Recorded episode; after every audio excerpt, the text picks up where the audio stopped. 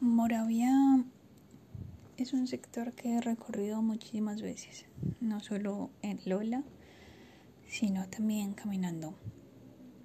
Y ciertamente en horarios muy diferentes, desde las 7, 8 de la mañana para llegar a clase en mis primeros semestres, como a las 2, 3 de la tarde en medio de una caminata o una salida en la cual no quería tomar el bus para llegar a casa.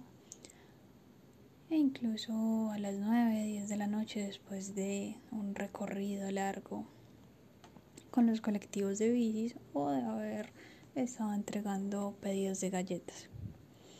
También lo he recorrido a las 2, 3 de la mañana después de algunos días de estar de aquí para allá por este sector que cobija lo que es Aranjuez, Manrique, Moravia y bueno, por motivos de transporte a esa hora había días que sencillamente quería caminar hasta Alfonso López Castillo, que es donde queda la casa de mis papás.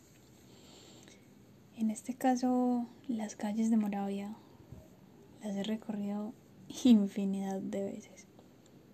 Y si bien para muchas personas es un, un lugar, entre comillas, peligroso, para mí representa todo lo contrario. Definitivamente seguro es la palabra que utilizaría para describirlo. Aparte de ruidoso, porque ciertamente es bastante movido sin importar la hora a la que pases. En este caso lo único que me faltaba era subir al morro. Nunca lo había hecho, no sé por qué, la verdad. Pero siempre me he sentido acogida por las personas, no solamente aquellos que tienen un negocio en el cual te venden o te ofrecen algún producto, sino por aquellos a los que saludas cuando vas caminando, aquellos chicos que te persiguen cuando pasas en la bici, e incluso los que te dicen, hey, vení, quédate acá cuando vas pasando y están tal vez pasados de copas. Nunca ha sido algo que me genere temor, porque siempre he sentido que son personas, en muchos casos, que han pasado por muchísimas situaciones y en otros simplemente no, no hay palabras para describir a las personas que brillan por así decirlo, y te dan esa sensación de tranquilidad al momento de hablar con ellas. Luego del recorrido puedo decir que conocí otra cara de Moravia.